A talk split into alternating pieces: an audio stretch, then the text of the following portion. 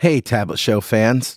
Richard and I are going to be at the Dev Intersection Conference at the Marriott Grand Lakes in Orlando, Florida, April 13th through 16th. Come see your favorite speakers Scott Guthrie, Scott Hanselman, John Papa, Billy Hollis, Brian Noyes, Dan Wahlin, Todd Anglin, Tim Huckaby, Michelle Bustamante, Miguel Castro, Juval Lowy, Kathleen Dollard, and many more. Go to devintersection.com to register now. You'll save 200 bucks if you register on or before February 24th, $100 if you register between February 25th and March 31st, and you can save an additional 50 bucks by specifying .NET Rocks is how you heard about the conference. More details at devintersection.com. We'll see you in April. The Tablet Show, episode 122, with guest Beth Massi.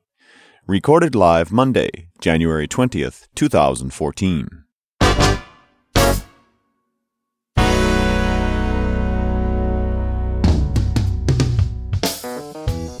From thetabletshow.com. It's The Tablet Show. Conversations about developing software for tablets and other mobile devices with your hosts, Carl Franklin and Richard Campbell. In this episode, Carl and Richard talk to Beth Massi about building applications with LightSwitch. This episode of The Tablet Show is sponsored by Telerik, offering the best in developer tools and support. Online at T E L E R I K dot com.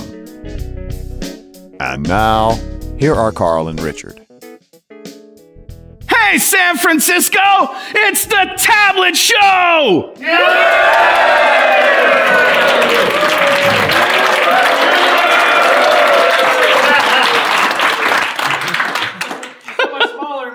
I know. Well, you know, that's what happens when you're in a room that holds 10,000 people. What a big crowd. Hey, Richard, how are you? I am well, sir. And I guess this is the last week of the Yeah. road trip. Oh, there's a few other things going on, but Did you notice the uncanny coincidence that happened with the last road trip stops that we're doing? Uh, San Francisco, Denver, Seattle. What do these have in common? uh, they're all football town. yeah, we. Although I noticed that both teams that are in the Super Bowl legalized pot this year, so I'm wondering what that has to What do. does that have to do football. with anything? It's the strangest thing. Anyway, weird. don't talk about football. We're in San Francisco. talk about what? Uh, no idea. I have no idea what you're talking about. All right. Let's do this little bit we call Better Know Framework. Roll that music. All right, buddy. What do you got? Well, uh, this was in the news last week. Oh, Although I don't really know when this show is airing. Time shift, you know, that's yeah, kind of weird. a few but- weeks from now. All right, so that this was in the news a few weeks ago. Phil Zimmermann, the creator of PGP, which is pretty good privacy email encryption, is making a secure Android black phone. Oh yeah. And the details uh, are in an article at tinyurl.com slash private OS and leave the E off of private, P-R-I-V-A-T OS, because that is what the uh, OS uh, is going to be. Blackphone is this new company. Not a whole lot of details yet, but um, the Blackphone website says the phone will use this OS, an Android-based operating system, while letting users, quote, make and receive secure phone calls, exchange secure texts, exchange and store secure files, have secure video chat, browse privately, and anonymize your activity through a VPN. Wow. This could make long distance relationships possible. what? Just saying. I guess it depends on what you mean by I, relationship. I don't know what you're talking about. Okay. Unfortunately, the website offers no details on how these extra levels of security will be implemented and also doesn't say whether the phone's encrypted communications will require both users in a conversation to have a black phone. Uh, those are just a couple of quotes from this article. So it is interesting. Yep. And it's necessary. And I spot this trend in general that people are just more and more afraid of having big corporations holding all of our data. Yep. You know, even the Microsofts and the Gmails and the Yahoos and all that stuff, because all it's going to take is for, you know, millions of users Gmail to be posted online one day. And that's it. Everybody's going to have a hemorrhage. I keep thinking we're going to have a you know watershed moment, An event like that. that's going to tip over privacy. Yeah. But you would have thought Snowden would have been it. yeah, well, You I just like, don't. People what do we got to do? I don't think people understand the ramifications Yeah. of what. I don't know, but you're right. did. Maybe every Gmail for the past two years published Yeah. publicly might be the one. and and you know having people be able to go and look up your Gmail, right. you know, and now having to convince all your friends, hey, don't do it. That's not a moral thing to do. All right. Maybe that's the threshold. I don't know. It'll There's be a movie there. If there is a threshold. Maybe there isn't a threshold. There's a story there or something. Anyway, I appreciate. I was looking at this phone and thinking that's an interesting move to a fork of Android. Yeah. See if it make it work. I'm sure the NSA will come and talk to Zimmermann. Well, you know, it's interesting. Um, some of his partners they started some stuff before, Right. and then mysteriously went away because of NSA leaks. Like Interesting. some weird stuff going on there. So, Okay. Okay, that's Know it, it. love it. Know it, learn it, love it. Richard, it's cool. Who's talking to us, buddy? I gra- I actually jumped back into the archive a bit. I thought I, there's a few old comments that I meant to drag forward, and this is one of them. Uh, related to the last road trip. This is show 79, uh, which is the one we did with Todd Anglin. Yeah. Uh, and it was the replacement show for the one we lost on the 2012 road trip. That's Yeah. right. We lost that show. Right. And so we redid it effectively. it was better uh, the second time anyway. Yeah, and we were talking about mobile apps with HTML5, and Yeah. you know, Todd really gets that stuff well. Yep. And this comment comes from P. Schuller, who says, and this is from a few months ago. He says, Hmm. "Okay, this was an awesome show and a crappy show. We got a little flame here. Okay. let's start with the crappy. All right. Number one, Bring it on. Richard starts, you know, we have some tablets in the house and I'm starting to figure out what they are for. I noticed that one of them lives near the TV. I'm starting to think that this big screen, small screen thing is huge. And then Carl goes, but what if you don't watch TV? And derails what could have been a real cool glimpse for us in this big screen, little Oh. screen thing. It's pop culture, but maybe it's a way to make money. Okay. And it, legit, I remember that conversation. And yeah, it got derailed. We never get back. The good Sorry news that, man. is I'm scouting around. You know what smart glass is? Have you heard of this? Oh, yeah. It's part of Xbox. Yeah, and- And, it's really about second screen stuff. So they published an SDK a few months ago so developers can work against it. So I'm looking for the right guest. We'll maybe do a whole show on second screen. Maybe we'll pick up that conversation where I derailed it. Absolutely. Yeah, So uh, don't worry. Uh, we'll get a show on that. Yeah. Second point. Your guest is saying something like, because we know that when a robot starts to look more like human, he was talking about the uncanny Oh, the valley. uncanny valley, right? It freaks people out. Therefore, if an app gets closer and closer to looking like native and it doesn't, then that freaks people out. He's talking about a, a web app that looks like a native app. Right. And Yeah. it, well, this is, you know, the whole Kendo UI thing, Sure. right? And it looks like a, an iPhone app, but it doesn't always behave like, it has to behave like it too. Right. Uh, but P. Schuller does not agree. He says what people at his level are still deluded about this native look and feel thing. So he's going to take the robot human uh, causality thing and tell people he's going to freak out if my buttons are not rounded and my buttons don't have exactly the same gradient. That's Mm. going too far. Okay. Uh, no, I sort of, and I sort of bought into that point right. too. It's not just the look. Yeah. The feel part's important. I think the biggest sin that you make when you're dealing with hybrid apps is you click on the button and the button doesn't click. Yeah, it doesn't do anything. Right. Or or it has that moment of uncertainty. And as soon as you disrupt the confidence of the user, Right. your app's got a problem. Yeah, if it does nothing when I touch it, it's hung. Yeah. Yeah. Or it's or it just behaves differently, right? I think it's just that little behavioral difference. And I think that was the point Todd was making, and I, I totally agree with that. Mm-hmm. Now, another point that he makes, and I appreciate this one. You guys got into a long discussion about IE6. I don't think I need to say this anymore, but I will. Name one mobile platform that uses IE6. If you're going to deal with mobile platforms, you got to get the hang of thinking like a mobile developer. okay. It's true.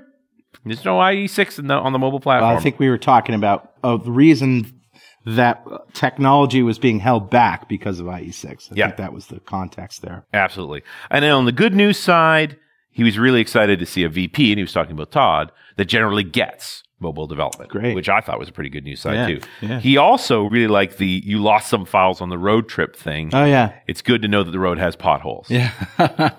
It's good for you, man. We were really kind of choked about losing that Yeah, I show. know, it's but, true. Uh, that, and I hate to jinx this road trip, but I think we got like three stops left, and we haven't lost any yeah, we shows. haven't lost any shows. Frick, find some wood to knock on. Well, we have I- some new hardware now and some new software which to has, help has, has yeah. without a doubt made a difference. We've got better road gear than ever before.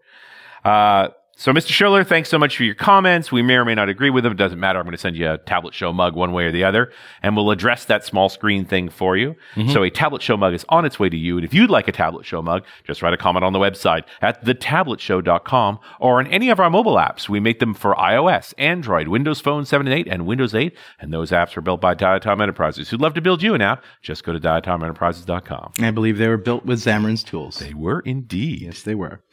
And that brings us to our special guest, Beth Massi. She's been here before. She's the senior program manager on the Microsoft Cloud Platform Tools team. And uh, she has lots of experience with Azure, Office, SharePoint, and especially Visual Studio LightSwitch. Beth's a community champion for business application developers and is responsible for producing and managing online content and community interaction for CPT. She has over 15 years of industry experience building business apps, uh, probably more like 20 now, and is a frequent speaker at various software developer events. You can find her on a variety of developer sites, including MSDN, Developer Centers, Channel 9, and her blog, BethMassi.com. Follow her on Twitter at Beth Massi. Big round of applause for Beth Massi. Thank you. Thanks for having me. Hey guys, it's good to be back. Hi. It's yeah, so I think it was, it was the last road trip, I think. It was. Yeah. It was. I was in uh, San Diego, I I think. think San Diego. And we were yeah. talking about LightSwitch for HTML5. We were. Which we was were, and actually, awesome. we had uh, just released. I th- we were at a point at which we were almost releasing that version of it, HTML. Yeah. I think oh, it was right around that time. It was uh, right. at the Nokia office, I think, in So San Diego. yeah, it's been more than a year. yeah, it's been more than a year, and a lot has happened with the tools. I too. hope so. I would hope so. Yes. I think the big. In some ways, it seems like LightSwitch has kind of gone kind of quiet. It's now in the box in studio. It's in the right? box. Well, I, Yeah. th- I really think we ought to rewind for a lot of people who don't necessarily come across the word light switch in their day to day life. Let's just start at the beginning and tell everybody what this is. Yeah, so originally, LightSwitch is a, a, a we call it a technology. Kind of, kind of, you could think of it as like entity framework or that kind of technology, um, built on the top of the .NET framework, um, the middle tier. And it's really a tool, set of tools and a whole development experience around quickly building business apps. All right. Your typical business apps have a lot of like forms over data style where you're interacting or you're searching or you're trying to, you know, update data from backends, multiple backends, multiple enterprise data systems. And you're trying to like just write a lot of repetitive code over and over and over to do this stuff. So LightSwitch just kind of eliminates that repetitive code for you. Okay. So it's all the plumbing is handled for you to interact with data sources. All right. And you focus on just business logic. Okay. So you do write code with LightSwitch. It's just that you don't have to write uh, gobs of it. All right. And especially repetitive things So like id- data access. The idea was to make a very visual development environment that the the sort of business analyst programmer could use. Yeah, um, it still was. It was always targeted at developers. It's just uh, I kind of like to say developers of all skill levels. Right. But it's it also could be say a developer just you know entering into .NET development Sure. in general, or a developer that's a a seasoned developer that just doesn't have time to build these types of applications. So LightSwitch Right. isn't like you know gonna you know solve you know world hunger here. Right. Okay, but it is going to help you build uh, business productivity applications for mobile now. So we have a Yeah. mobile story, right? Oh, So So, and before we get into that, I just want to mention that one of the one of my favorite episodes that we did with uh, on LightSwitch was of a doctor, uh, Mr. Falk Eater, yeah, I think right. he was, Yeah. who uh, he, he's a doctor and also likes to dabble in technology and programming, and he has used LightSwitch to build his own apps, and uh, loves it. And because he know understands the domain better than anyone else, he found it easier to for him to learn the little programming that he needed to know in order to build apps than it was to hire a developer and to try to translate the business uh, cases to the to developers. Yeah, that makes Yeah. a lot of sense. I mean, so if you can, you know, if like if you can like grab snippets of code on the internet to find things, like VBA developers typically like started from just business analysts and then they became like Yeah. these VBA developers. Yeah. You can learn from each other. It's sort of similar. You still are you still are, you know, writing on the .NET framework and your middle tier, your Right. service layer. You we do expose like we don't hide everything from you. Right. It's not a black box like say access. Right. It is more targeted at your information worker to build these types of apps. LightSwitch is really meant more for you as a developer to get started really fast building applications that then you can go ahead and easily deploy into Azure. Okay. So running in the cloud and write, you know, the UI generate a lot of the UI for you. Okay. You can then customize it further. Right. though. Okay. That's the, and the the, key. UI is HTML5.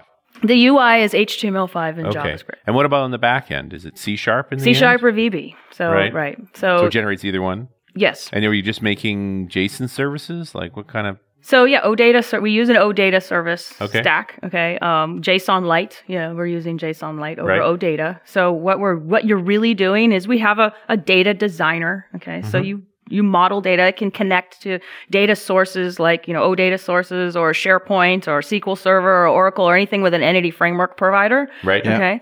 Um, we're also working on kind of making some more data sources a little bit more easy to decipher, mm-hmm. like things like dynamics and things like that. You know, hmm. yeah, they have an OData service, but sometimes you have no idea what Yeah, this to actually start means. Especially what- when you talk about Right. a CRM product like like Yeah. the dynamic stack. There, that's complicated data. So LightSwitch helps walk you through the attaching of data, but also what's really powerful about it is it allows you to make these virtual relationships between these disparate data sources that you have hmm. and provide, you know, unified UI. And it means that. if I have a developer not working well, so as long as they make me no data source, I can consume it. Correct. And when you're modeling that data source, you're modeling those data sources. LightSwitch is creating a set of services, oh, data mm. services that you can then re-expose. So you write your business logic in your middle tier.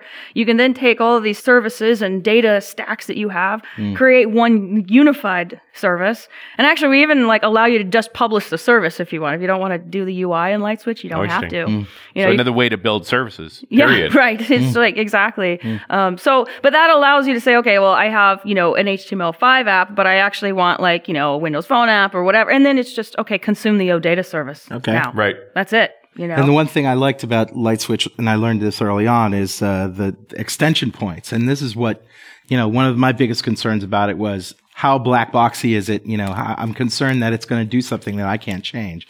And just everywhere along the way, there's an event that you can hook or something that you can override that you can uh, extend it or hook it. There's a lot of hook points. That's correct. There's a ton of data um, events, especially around data and and and permissions too, Yeah. like user, um, you know, uh, access control. Right. Um, but because every typical business app has to have that filtering of data based on who is logged in, Yeah. kind of things. They're, they're very common. Uh, the first versions of Lysis were kind of more. The middle tier was this kind of a black box. Um, we really opened that up like two years ago. We started really opening it up. And the latest version of LightSwitch, you can now write your own custom services and reuse all the business logic because uh, um, uh, LightSwitch will su- uh, basically expose the server application context, and you can just write, say, a web API, you know, over that, and and shoot down, you know, whatever you know JSON you want Okay. to, you know. So it really, but reuse all the business logic that's going on right inside. So it just keeps getting better. All right. So now let's talk the mobile story. Yeah. So, well, released in April of 2012, uh, we had our first release of the HTML client. Okay. So, uh, we did a lot of work in 2012 to just do the OData services and open up the middle tier and make it so that we could provide multiple clients for LightSwitch. Okay. Yeah. So its first client was Silverlight and now we have an HTML5 JavaScript. The, we started working on it a while ago actually and, and there was a lot of, uh, JavaScript frameworks were in flux at the time. Sure. Okay. There wasn't a lot of, like, besides jQuery and jQuery mobile were very established, there was just a lot of other stuff in churn. Yeah. Okay. Uh, now we're seeing a lot of these frameworks emerge, but I don't know, maybe in a year we'll have uh, others. Okay. So what the Lightswitch team had to make a, had to make a call and a bet on, on some, something, right? Right. Some you've, we've taken to calling them JavaScript Tribes. tribes. Yeah, tribes, set right? of yeah. libraries that like each other and support each other to, to create a, a, an environment for building your client. Right. So, So you picked a tribe. We picked jQuery mobile because it was Fair. the most common tribe at the time and still is very common. and Uh, arguably the one that put sort of put us on this smart client approach on the web. Right. jQuery we can all point back at and go, that was a turning point. And if you think about the whole like premise of light switches to like really it's trying to make it easy for you, less pain, right? Right. We're trying to be less pain, not more pain Right. about building these particular types of apps. We felt that more developers know or familiar with jQuery. Okay, right now at the time. Okay, and and now. Okay, it's it's it's very common like to, uh, pe- to people. Okay, familiar. I would You're always going to get somebody saying, how come you're not using Angular? Right. How am I'd I not? Why am I more- using Angular? Well, you I'd can go to Michael develop- Washington blog and he'll show you how to use LightSwitch with Angular. Okay. I'd say more so- developers are familiar with jQuery than JavaScript. It seems. Yeah, right? You I mean, like, if you're going to really program in JavaScript, you're probably not going to start at that low level. You're probably going to Probably pick starting with something. jQuery, Yeah, and, you, yeah. and jQuery is, you know, low enough, but not too low. You Yeah. Know? So that was the key. Um, and then what we did with Lightswitch is we just have like a very lightweight, you know, our own JavaScript kind of framework for data manipulation for like just kind of visualizing all of those, those, uh, you know, entities that you've already designed. And those are surfaced to you so that you can just use them. Okay, for you. Uh, we're looking at ways that, like, how can we make it so that yes, you could use like like Knockout or Knockout, Breeze yeah. or you know Angular, and maybe you know like definitely decouple that, but while still having a design experience. So that's something we're we're definitely fiddling around with. But um, Well, and I always find it really interesting with Lightswitch this idea that you've designed what you want your UI to be, and then you sort of hit a button and it'll spit out a Silverlight one or it'll spit out an HTML one. Yeah. They weren't exactly the same, but they were pretty darn close. But now you're saying there's also a an HTML5 mobile one. well, HTML5, the HTML5 client Right. is targeted at mobile. So it's, based on do you call it jQuery mobile. responsive web design. Yes, it's, it's a single page application that you're Oh. generating. It's a that simple single page app. Wow. Um, I always think of Lightswitch as it's very um, it's simple on the outside, but it's very rich on the inside. Sure. It's it's meant it, we're we kind of built it like that in mind, right? We didn't want to like. So who's the .NET developer in the room that is scared shitless because I got to like learn JavaScript right now? Yeah, well, I was. that was me. Yeah, yeah. That that was Ja- me. Right? JavaScript did bad things to me years ago, and I'm not over it. You're like burned from like the first time you tried it. Okay, so right. Netscape 2.1. Thanks very much. I have serious JavaScript scars. It's pain day here in San Francisco. And of those same developers who are ch- building, you know, enterprise business applications, yeah, without couple- using web at all. Yeah, like right, you know, WPF so and- right, so like that. That's kind of like a really nice. You you guys should look at this tool, okay? Because really, it's it's kind of like a it kind of enters you into the JavaScript land, so you Right. don't have to like jump off the deep end. You can have a working application. You focus a lot of your your business logic in the middle tier, writing .NET code, and you know the reason why we're building HTML5 in the first place is because in enterprises it's kind of not feasible to have native development unless you're using Xamarin or something Sure. like that. It makes it easier. You're still writing gobs of code, by the way. Did you see right. that? Okay. Um, so, but um, but but it's just uh, it's just kind of like any bring your own device, Yeah. that kind of thing. You can't really nor- normally pick a device platform. Okay, now in enterprises you might be able to force a browser on desktops, But even then, but you're not going to be able to force your wor- workers which phone they're going to go buy, right? Yeah. And or if they they're want coming in with an iPad. right, and they want they want to see that Well, business data yeah, we've, on their and devices. we've on this show, on the tablet show, we've talked the pros and cons of of each approach to Yeah. death, right? Right. So, um, Well, but, you know, typically with the fact is, if you're in a business world Yeah. and you want an HTML solution, this is probably your fastest way to get it going. Well, especially if these apps are really crud apps, Mm-hmm. you know, like or content consumption a lot of time more like from multiple enterprise data Right. sources and then some edits. You know, this is like the sweet spot for LightSwitch. Now, Right. can I drop in my own JavaScript libraries if I want to do stuff Correct. like graphs and charts and Correct. dashboardy type things? Yeah, there's a plethora of widgets and libraries like yeah, you can Yeah. pull in, um, and you know, and then you can start to fine tune. So if you have more of your users on, like say, you know, an iPhone, you can start to fine tune that and write in more. So you know, I'm still designing my own HTML page, really? Or am I not? Are you doing most of the heavy lifting and I'm customizing? Is that what it is? it what uses it the same designers as um, people were familiar with before when they were creating Okay. Mm-hmm. a desktop client. So it uses actually the same designer. So it's more of like you have a view. It's a MVVM similar to MVVM, where you Okay. have a model on your left side and you have what's called we call a content tree in the center, and you just move the content around. And then you went with mobile though now with uh, HTML now you just hit F5 and while it's running, modify the designer where you want it because it handles all the binding, all of all of that stuff is like just okay. Everything's already described in your data model. We're just Mm. going to use this data model on the designer. The designer has the most bells and whistles of the of the designers in Wow. Lightswitch, um, and you just hit save and refresh, and you're you have a new screen. It's a single page app though. So you're not creating a bunch of HTML files. There's Yeah, one default HTML. It's dynamically generated. And what are you doing about SEO, search engine optimization, that kind of stuff. So I mean, like we're we basically take uh, The like bane of spa, right? Yeah, right. The pain of spa.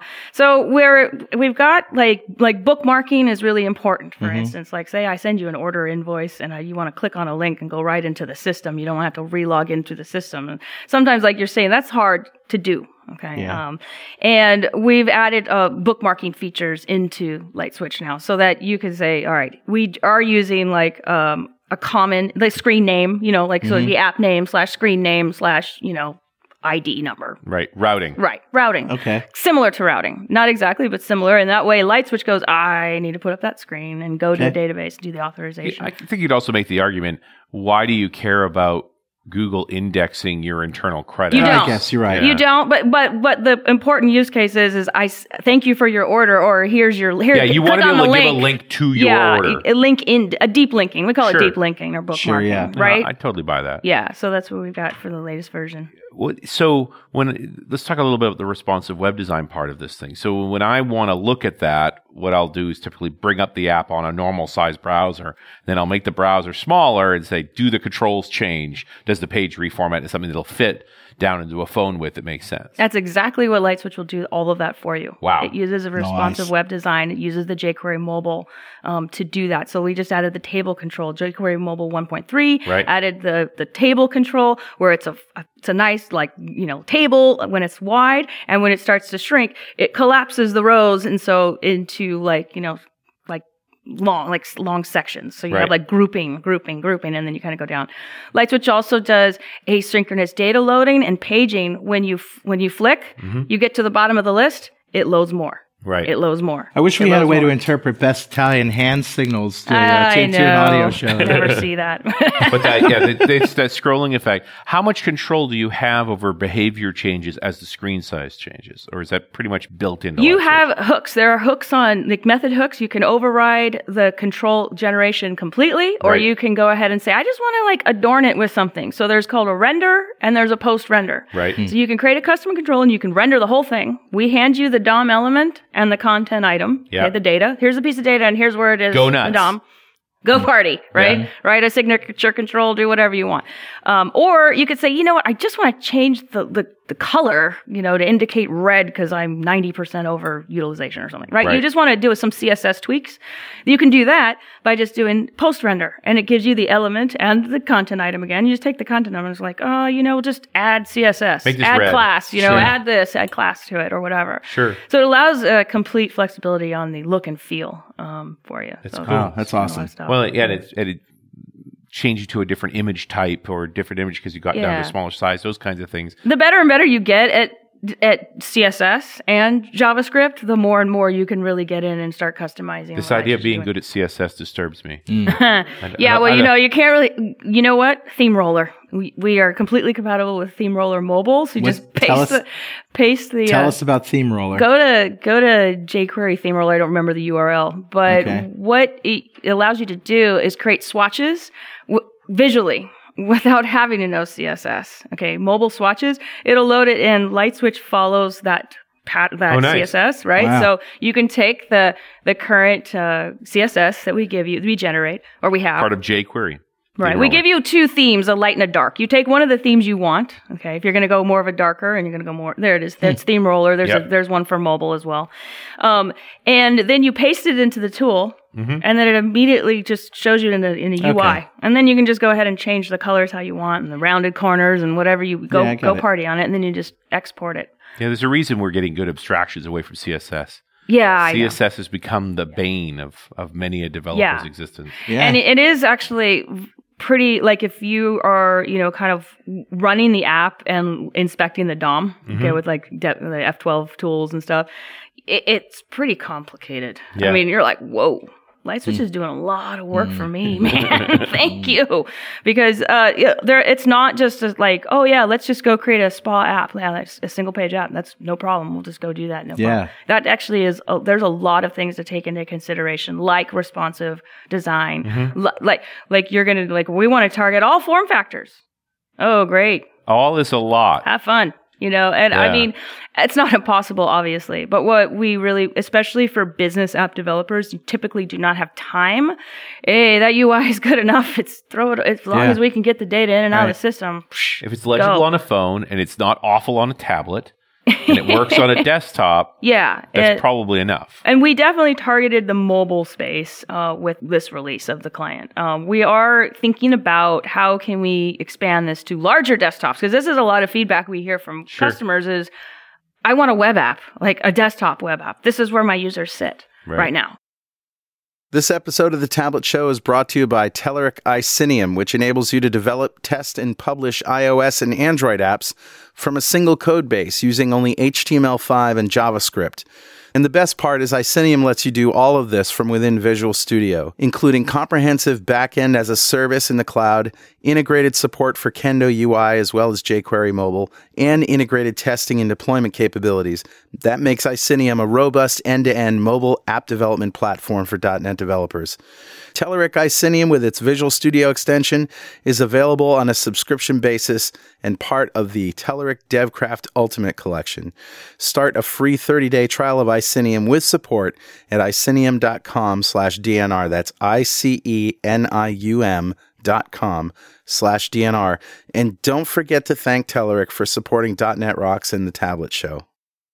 So I'm thinking, you know, for a lot of us .NET devs, we we've got you know Web API and we've got MVC. We can do all that stuff. It's the JavaScript and HTML5 that really sucks for us. So, mm-hmm. so is this going to help us there if we already have things, you know, our our Web API stuff in the back end? We've already got all that going on. yeah, I mean, there's there's a couple ways you can consume data sources in LightSwitch, and you know, there's cus- you can write custom data sources too. So as long as you get you get LightSwitch to go, oh, I know what, how you're communicating with the data source, you can use it as the client too. so, you said any entity framework data source? Any EF provider or OData service or RIA service. So Okay. RIA service would actually be probably your custom service. So it's like I'd Yeah. wrap anything with that. You know, create a create WCF services that are compatible with LightSwitch so that it knows how to do the CRUD is really the the key. Um, yeah, so it seems like a lot of work though. For for I mean, just Web API is so easy for us. but- yeah, so the Web API will also exposes OData as well, right? So that's that's another option. Okay. So that's actually like that's probably the easiest thing. when you do something custom, you're usually typically trying to, to take a bunch of data sources and services and Sure. create some sort of contract, some sort of s- simple interface, right? So, Hmm. so like, but if you just have a data source, just point LightSwitch at it. point Yeah. done. So it'll do the, it'll do both sides of the, Well, I- and I find that interesting. This idea that you could use LightSwitch just as the client piece. yeah. Yeah. Hey, we've got a bunch of OData stuff here Right. already. Maybe you've built a client already, but you want to get onto phones. Yeah. And you could use LightSwitch just to consume those OData sources and make the phone app for That's you, correct. the client side. Now, here's another question. Can you use that HTML JavaScript with a tool like uh, PhoneGap, Cordova, Icenium to take that one step further, turn it into a native app that can. It's a hybrid to- app at that well, point, but hybrid, yes, a hybrid yeah, yes. with a native shim. Yeah, That's correct. So actually, I think there's a blog post out there how to do it with phone phone gap. Yeah. So Okay. right. So you end up with a native shell, right. and it's it still has to be you know For those who Browser. don't know that uh, what Icenium is, that in Icenium is Telerik's in the cloud service that takes your HTML and JavaScript and compiles it down into uh, you know, like a shim. You remember the in, in VB? Did you ever use the web browser control? It's a Yep. little web browser that you just stick on a form, and they have it in web forms now, and even in WPF, Yeah. I think. And you just navigate to a URL, and boom, you got a web browser inside.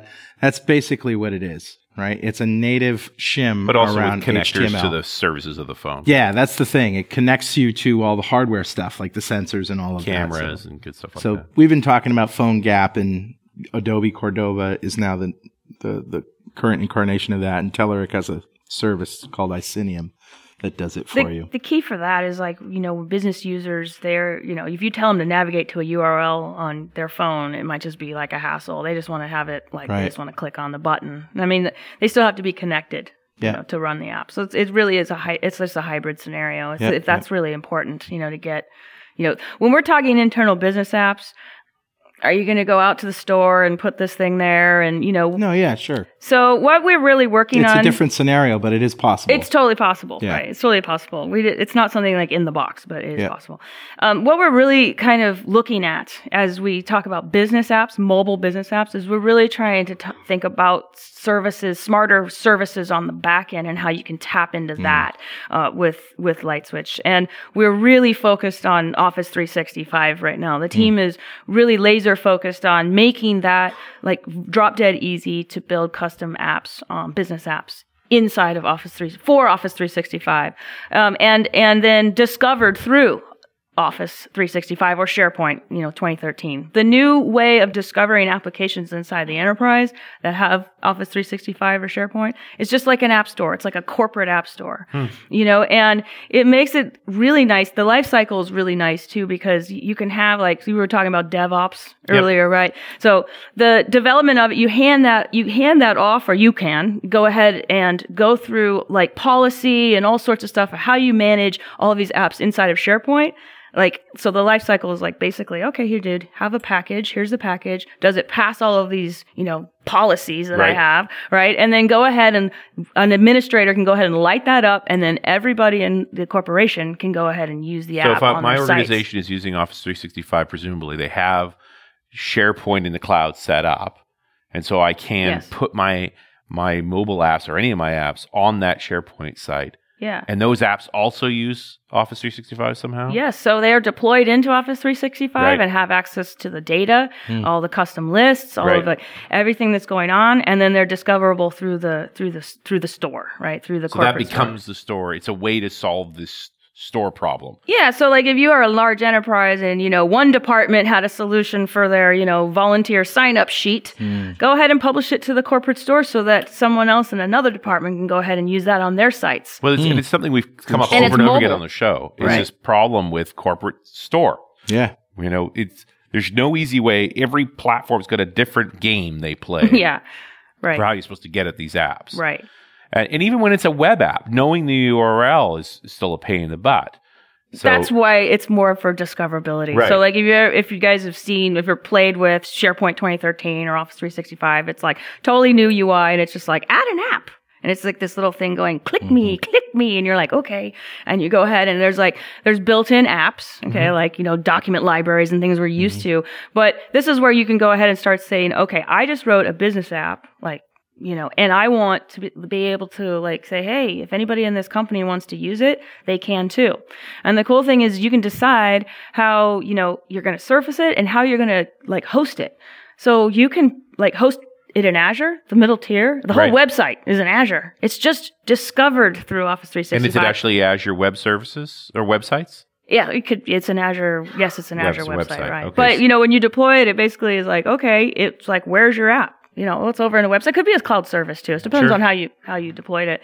Um, and then it's just this manifest that's like, oh, here, here's an app, and it uses OAuth to communicate between the because you're already authenticated inside of Office 365. It really cleans up a lot of the code that you even have to write because you're already authenticated. When you're in it, you're browsing to it go ahead and it uses OAuth to to get at the data wherever it's hosted. So When you so when you deploy a manifest that way from the SharePoint site, and a, and a guy pulls it onto his phone, does that give him an icon? Like, how does he find it that after that? no, it's it basically SharePoint is all web based, so you would Right. still navigate to SharePoint, or you would go. Actually, there's there's client. There are mm-hmm. Micro, especially the Windows Phone has some really nice Office clients on it. And so Okay. that, you know, like when you go and you open a document, it knows it's on a SharePoint list somewhere, right? Or you can just go ahead and like I'm going to navigate to certain assets it through the client. Well, this is a win. This is you can also navigate up to site.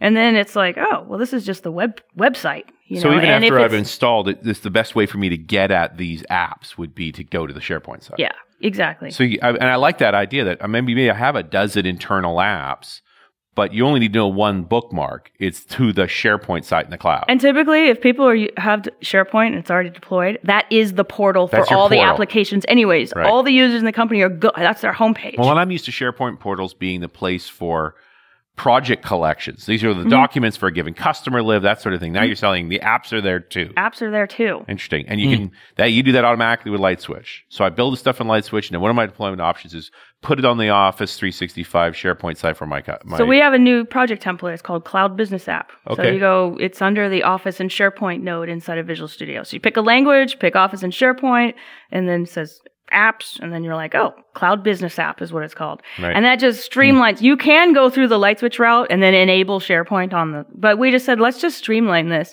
Wow. Let's, we already know now, okay, now we ask you immediately, where's the site? Right. You want You to start there. developer site. By the way, if you go to dev.office.com, you can like sign up and super easy setup to get started with a developer account. Wow, that's really Yeah, and then it just it streamlines that, and then you you're literally you're you're the you're debugging against you're deploying into sh- into Office and trying to use all of its services that it provides, and you're de- uh, debugging locally. Okay, and then when you're ready to deploy, you decide how you're going to want to deploy it. well, Mr. Campbell. You think Rocky was right now?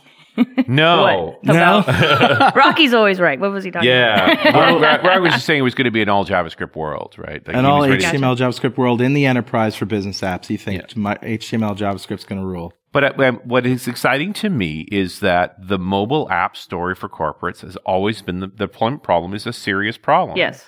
And so either you're solving it by going all web app and sharing links like crazy, Right. or you're deploying all these apps on onto devices themselves, which typically means you're working in hybrid. And it's got its where do you put the app? Hmm. Right. And it- Or where do you discover the app? And especially Yeah. if we're talking very large enterprises across worldwide. Yeah. Right. You know. And you don't want to put them in the main store. Like it's just not an option. Nope. Right. And every one of the approaches to running your own internal store, including the Microsoft ones, by the way, suck.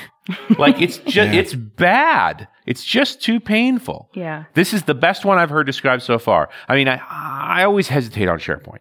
'Cause SharePoint, I know. Oh, and I shouldn't even said said the S word. don't say the S word. But that's why I said Office 365. Right. Oh, 365. It's because you when you you you're crying about because you're the IT guy and you would have to set it up. yes. No, I, Office 365 is in the cloud. Right. Remember, you're just taking advantage of it. What's Well, already there, right? Anytime you have a lot of stuff that you have to search through that includes lots of things that you don't want to see, there that's a problem. Mm-hmm. yeah. Yeah. Well, and, and SharePoint has always been a bear to configure. Uh, the the cloud version is less painful because you get away from owning a lot of that stuff. Right. I mean, a lot of that just sort of goes away. The question is: Is this enough to make you start to want to use SharePoint? Like, I mean, if you're already using it, awesome, right. got it. It's great. But the idea that, okay, well, we've got this commitment to mobile apps and we're trying to figure a way to deploy them.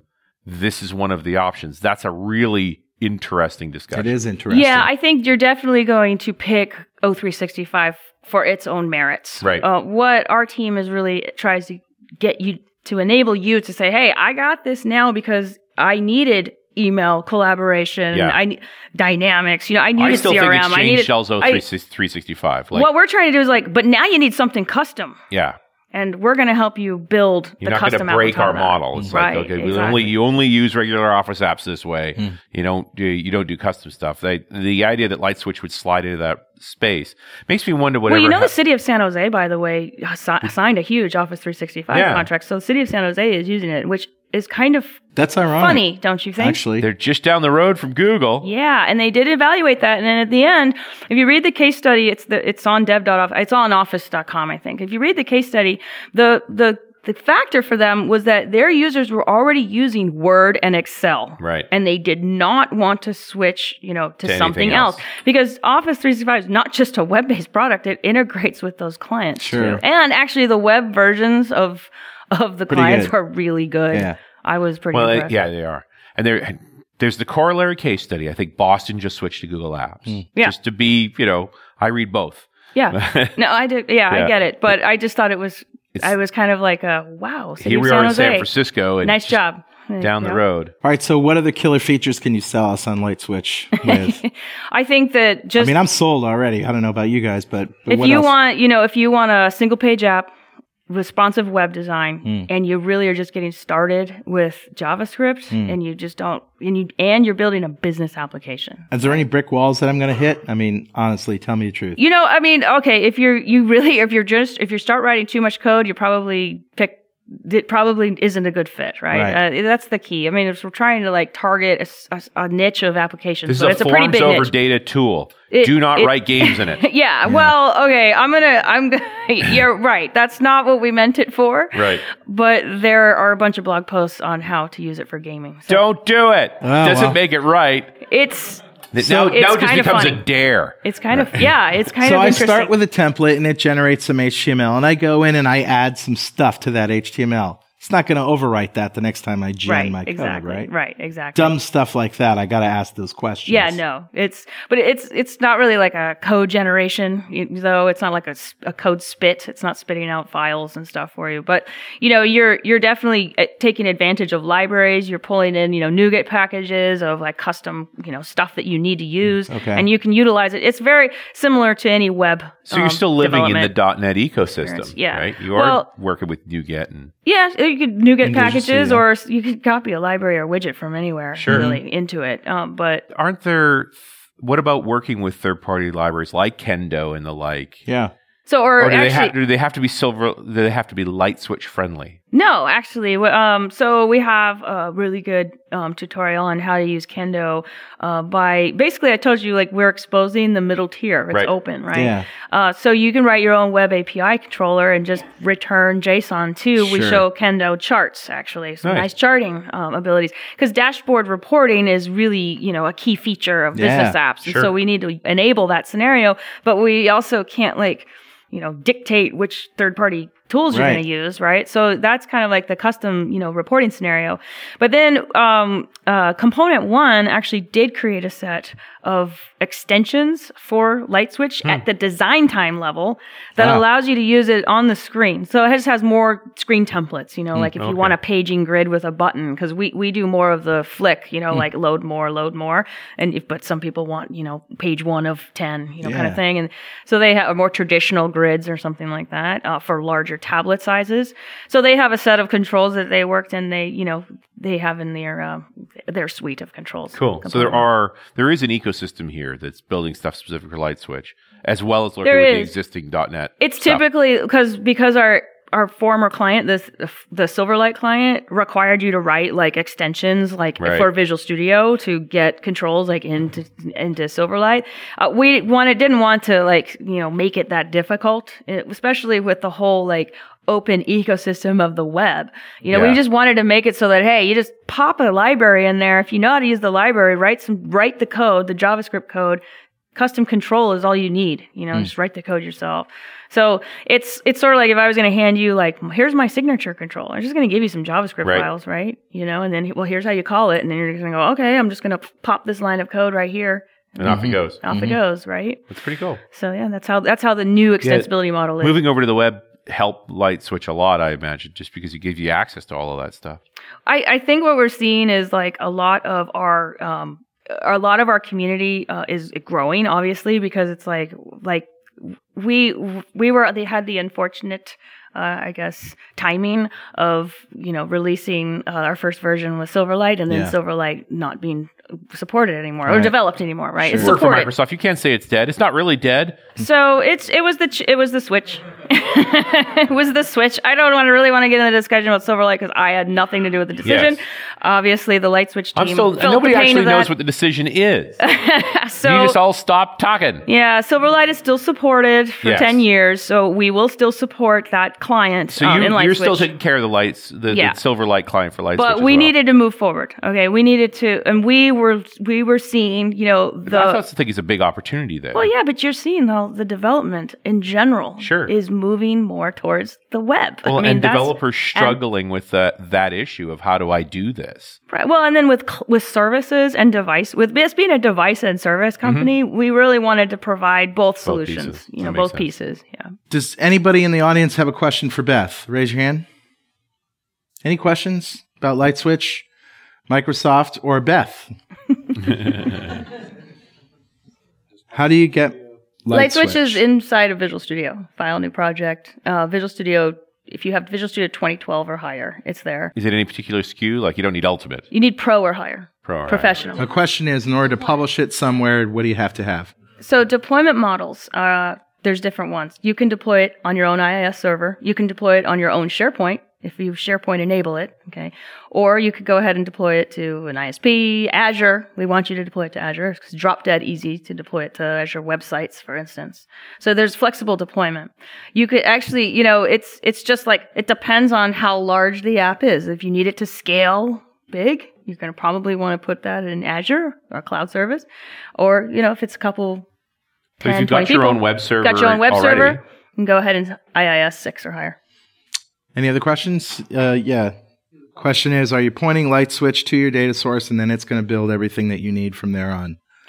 So yes, you pointed at the data source, and what it does is it it creates that data service for you. Okay, so that's what it's doing. And then when you write business logic, there's a bunch of hooks for you in the designer in the design experience, bunch of hooks for you to do all. Then you write code to do the business logic. Now, can you turn That's that the only ar- code you write. Now, can you turn that around? Say you've, you've, you've connected to an existing database and, it- and you've got some access to data and you've decided there's a couple of fields more that you need. hmm Can you actually push back to the database to add those fields? If it's an external data source, we do not modify it. okay. Okay. But LightSwitch also you can design what we call the internal database, the intrinsic database. So you can use LightSwitch to model an application from scratch. Right. You can use LightSwitch to model a piece of data that needs to integrate or, you know, because I said we, we handle virtual relationships to other data Between sources. disparate data sources. Right. So if you needed to say add on to this, you know, this database, but you know you can't touch the database. Right. You create, you know, your own table, entity table, and uh, you now you have a relationship. Create a one to one with that. Yeah, there you go. Add your additional columns. or to one many, or Right, sure. you know. Okay. So it's not going to obviously it's not going to handle like uh you know the referential integrity of that, Yeah. but it will do all But the you don't even filtering, sorting, to modify like the right, existing database. uh, not the schema. No. Yeah. But you Too could do you could do the referential integrity yourself because you get Yeah. those hooks, You those could, data hooks. absolutely. Right. You You just just write- have to write a little code for Write that. the code. Sure. Uh, next to you, sir. Yeah. All right. Question is, he's heard the term SPA kicked around, single page app. Um, little confusion on that term. So So a single page app just means it's not posting back to get another page of data. So really what it, what it's doing is it's like it's very responsive. It looks more like a native application if you if you want to think of it that way. Um, what are some good examples of So we used to call apps? these like uh, web page with Ajax postbacks, right? But if you think about it, it's just one page, and the page doesn't. When you click, uh, you know, I want to see more data, it doesn't post back and draw a whole new page. It just gets It the data. It just changes the data that needs to change. But you can have multiple forms in one page. You you have screens, but it, remember you're on. It's targeted for mobile, right? So you have you have. You, let me put this way: you design a bunch of screens around whatever entities you're using in your application, but there's always an entry point, like a home screen, right, or something, where the user then picks where are they going from from there. Okay, and they and it's like a it's like a stack of stuff. So they're they're viewing content. There's a back button. There's a home button. Okay, so then they go back.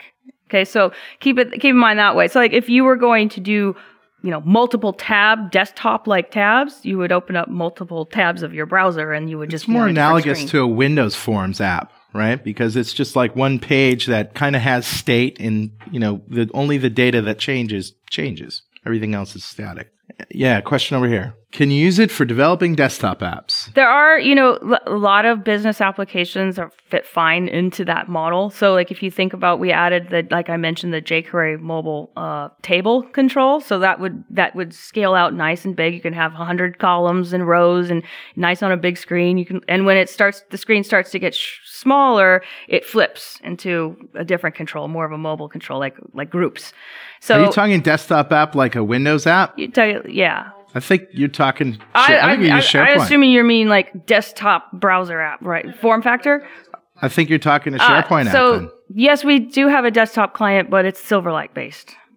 Yeah, which is perfectly fine for for Windows desktop. Yeah. Yeah, we're we're really, you know, like I said, it's like with LightSwitch, we're really trying to m- make it easy for developers to really build custom apps with Office 365 services, not necessarily maybe even deploying into Office 365, but really taking advantage of the rich cloud services that you have available, um, you know, to you at Microsoft and and third parties. Okay, not it's not just Microsoft services out there that we want to allow you to to consume. Um, like there's a lot of third party services and data that that is critical in businesses today. And for you guys to like go ahead and write this code over and over and over again and interface with them, it's just getting to be some some apps never get developed you know, some productivity apps get shelved because it would just take too long. It's not business critical. And right. LightSwitch can fill that. We have another question here. All right. So the question is, um, does it work well on different clients, iPhone, iOS, Android, and all that stuff? And also, uh, guys experiencing a lot of pain around Ajax, taking a long time to load. And, you know, what's the performance like of those asynchronous changes and updates in LightSwitch? Yeah, so to the uh, multi-platform, yes, that that is the HTML5 and jQuery Mobile. Um, there is a whole chart on jQuery Mobiles of like what which platform supports what level of of uh, compatibility with jQuery Mobile. Um, like so any modern app, modern phone, I, you know, iPhone's actually really good implementation of, of HTML5, actually. So You'd think. very good. Yeah. Uh, so LightSwitch apps are stunning on, on iOS. Okay. Believe it or not. Uh, same thing. Android, uh, 2.2 is getting a little old. Okay. So it's got to be a like four, you know, like. so- Tutu's not even named after a candy. What's Yeah. you know, so, right, and uh, and iPhone uh, and Windows Phone eight. Okay, so seven the implementation of is not so good. So, um, but you know, those three people that bought yeah, sure. it's fine. so and the you just second it- question, both guys who have Win Phone sevens are really both angry of them, with you, Beth. yeah, both of them are angry. But got it when I was done, and they love it. Yeah, mine too. Mine too. But to answer, to try and answer the second question, I hope I understood it. Um, I heard something around the whole life cycle of, of Ajax calls too, like in the performance. So, um, the LightSwitch is, is trying to abstract some of that away from you. I mean, you can get at that lo- low level if you need to. Uh, but um, perf wise, we did a lot of performance improvements. Um, in Visual Studio 2013 around using JSON Light as the transport. And so the, the, the amount of data that's coming down the wire is a lot less. So that, that helps your performance big time, um, and your scalability too.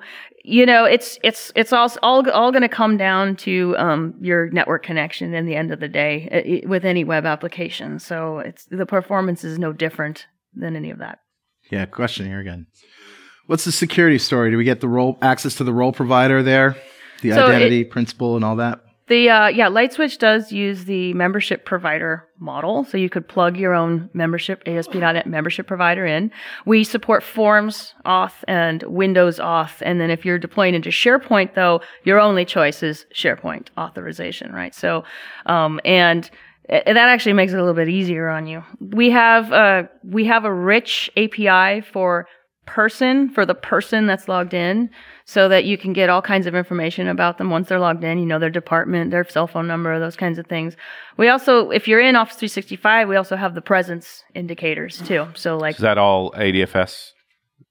Uh, Is it Active ADFS? Directory access? yes yeah Yeah, because if So- you're gonna, well, so when you, once you go down the. Office 365 path, you basically provide a way for Office 365 to speak to your Active Directory through ADFS, that's correct and that's where a lot of that data will come from exactly if you filled it in. yes that's correct Other questions? Yes. the lady from North Kakalaka wants to hear success stories. Well, you know, Uh, it's funny. Uh, I'm on the Visual Studio team, but you know, I, you know, and I build LightSwitch apps, but I, you know, don't build them for cli- sale. I mean, I, I could try. Maybe I should start moonlighting. But what was interesting over the holiday, uh, my fiance was begging me mm. to write this home asset management app. We just bought a new house. He wanted to just be able to take a bunch of pictures of like our sprinklers and our, you know, Xbox One. And he wants to be able to set up maintenance plans. And I'm like, hey, this is a glorified honeydew list. Uh, and he wants it. So I'm like, perfect I'm opportunity. that. Totally, right? I wrote, I literally wrote the first piece of it. It was, it was actually the data model isn't too complicated. It has maybe like, you know, five or, five or eight tables. And it had, like, it started to get more and more, obviously it starts to get more and more complicated because like any client, they want more and more and more. And so, like, I gave him something simple. He's like, yeah, you know, I really want to enter main, I don't want to maintenance plans in the future. And I'm like, okay, now let me change the database. Now we, he signed up for an Azure account. You know, he's like, let's just deploy it. I'm like, okay. So we did that. Wrote, I wrote the mobile piece in a day, uh, and he loves it. And now all of his friends want it. And I'm like, great. Now I got to put multi-tenancy in it. you know. So I mean, it's like it's kind of like, but it is a success story because now I, I mean, I have export to Excel. Like we gave like our insurance guy like basically everything we own in the house. If the house burns down, I got it in Azure. So yeah, I'm like, great. Hopefully Azure doesn't go down. We're good. You might have a new career there. Beth. Yeah, and you know, it was so that's actually kind of the, my recent success story. Yeah. it's a Honeybee Yeah. List is a winner. Yeah, I think so. All right, guys, that's our show. Uh, Beth Massi, give it up. Thanks. we'll see you next time on the Tablet Show.